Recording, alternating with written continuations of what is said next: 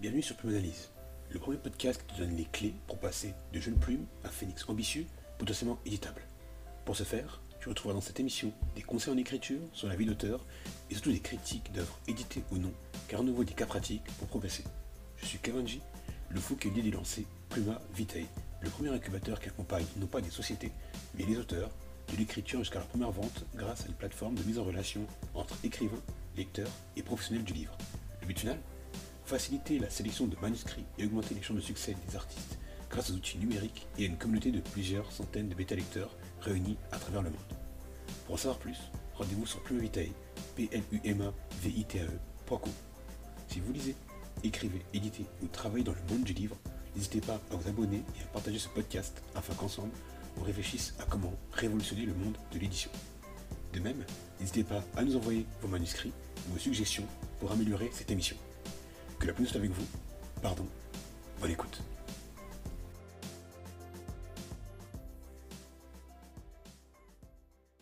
Pilier numéro 1, titre, résumé et scénario.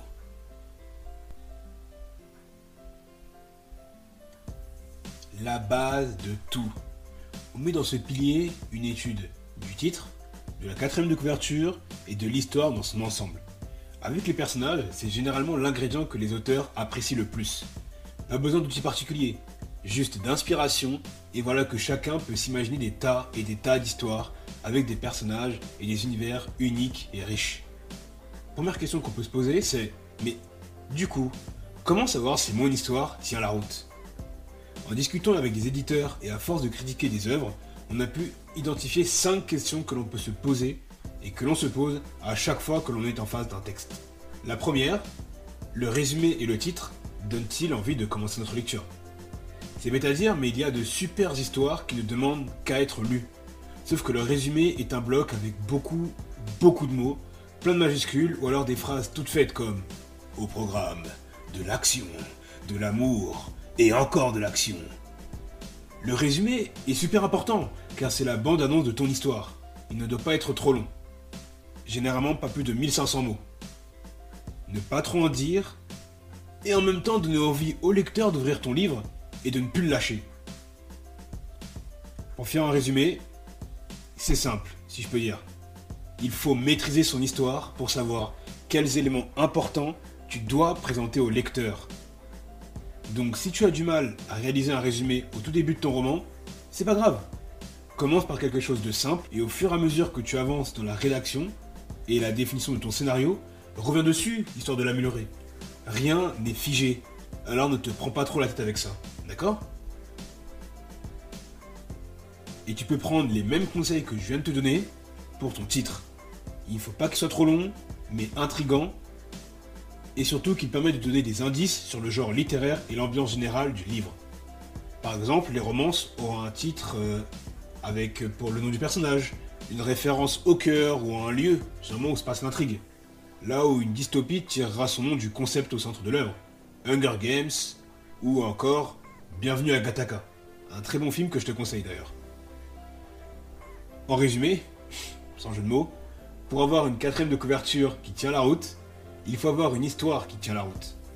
Au mieux tu auras construit ton histoire et tes intrigues, meilleurs seront ton résumé et ton titre, car tu sauras quels arguments donner au lecteur pour qu'il te suive dans ton aventure. C'est pourquoi, après avoir étudié le titre et le résumé, on analyse l'histoire en elle-même. Pour cela, à nouveau, on se pose donc trois questions. Et je t'invite à les noter et à te les poser pour tester tes idées ou tes récits par exemple. La première est celle de la cohérence. Est-ce que l'histoire que je raconte a un sens? Les personnages ont-ils des réactions logiques face à ce qui leur arrive?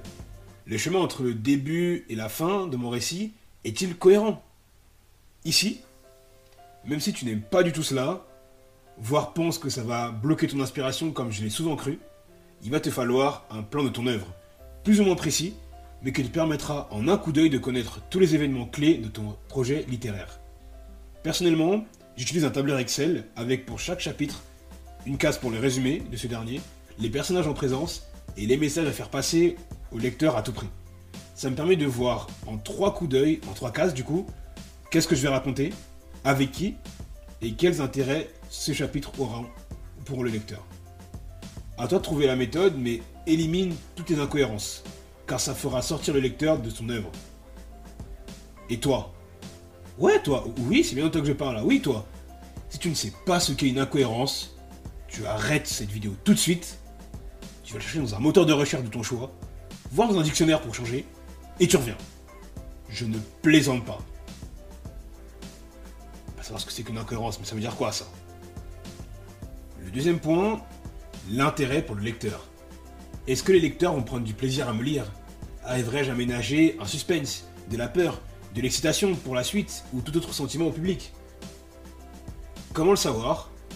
Seul, tu auras du mal. Tu seras soit trop dur avec toi, soit pas assez, car ça te demande d'avoir un regard d'éditeur sur un texte dans lequel tu as mis toutes tes tripes, d'être honnête avec toi-même. Alors, cherche autour de toi des bêta-lecteurs et demande-leur leur ressenti. Personne ne lit autour de toi? Si tu m'écoutes, c'est que tu as Internet. Alors va sur des forums littéraires, des groupes Facebook ou des sites comme Wattpad. Poste ton œuvre et lis les réactions des lecteurs.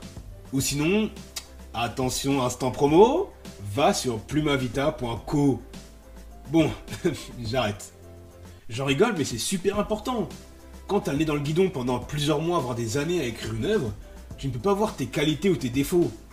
Un regard extérieur te montrera les quelques lacunes de ton intrigue, mais aussi son aspect inédit. Et en plus, ça te donnera la confiance en toi pour la suite si des gens ont accroché. Et là, tu te donnes seulement Et si personne n'accroche à mon histoire? Sniff, sniff, sniff Remonte tes manches et retourne à l'étape du plan détaillé. Si tu veux être lu par le plus grand nombre, écris en pensant aux émotions et aux messages que tu veux transmettre à ton lecteur. Et ne prends pas mal les critiques surtout si elles sont constructives. Au contraire, note-les à un endroit et quand tu réécriras ton œuvre, tu les ressortiras toutes.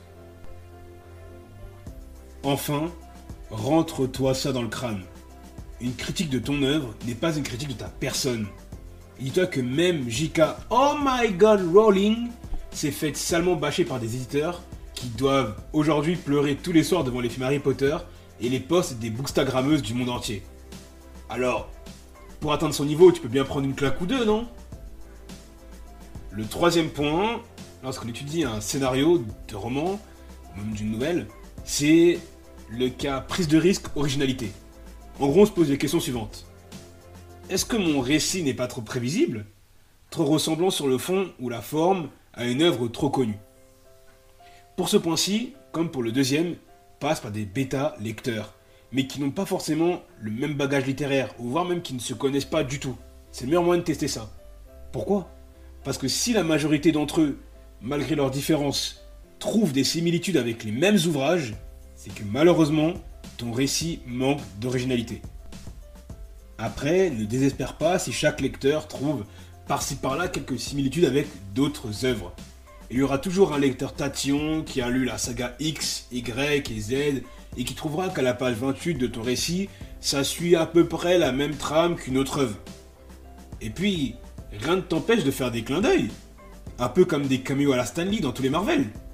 D'ailleurs, celui de Spider-Man 7 était plutôt stylé. Oups, je t'ai spoilé. On n'est pas sur la même temporalité, c'est vrai. En tout cas, à toi d'y mettre de ta personnalité pour brûler les pistes par rapport à tes sources d'inspiration, voire même à jouer avec l'un des meilleurs conseils que l'on m'ait donné lorsque j'étais plus jeune, c'est piège le lecteur.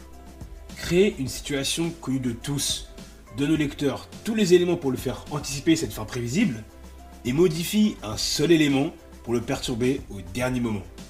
Il sera alors totalement perdu et surpris, car alors qu'il pensait avoir tout prévu, en avance, tu lui as proposé un chemin nouveau et imprévisible. Voilà. Voici comment chez Plumavita on critique le titre, la quatrième de couverture et le scénario d'une œuvre. Pour rappel, pour cette dernière, on étudie la cohérence, l'intérêt du scénario et son originalité. Et mon dernier conseil pour cette partie est celui-ci. Concentre-toi sur l'histoire. Le titre et le résumé suivront naturellement au fur et à mesure que tu installes ton intrigue et ton univers. En parlant d'univers, voici la transition parfaite vers le deuxième pilier.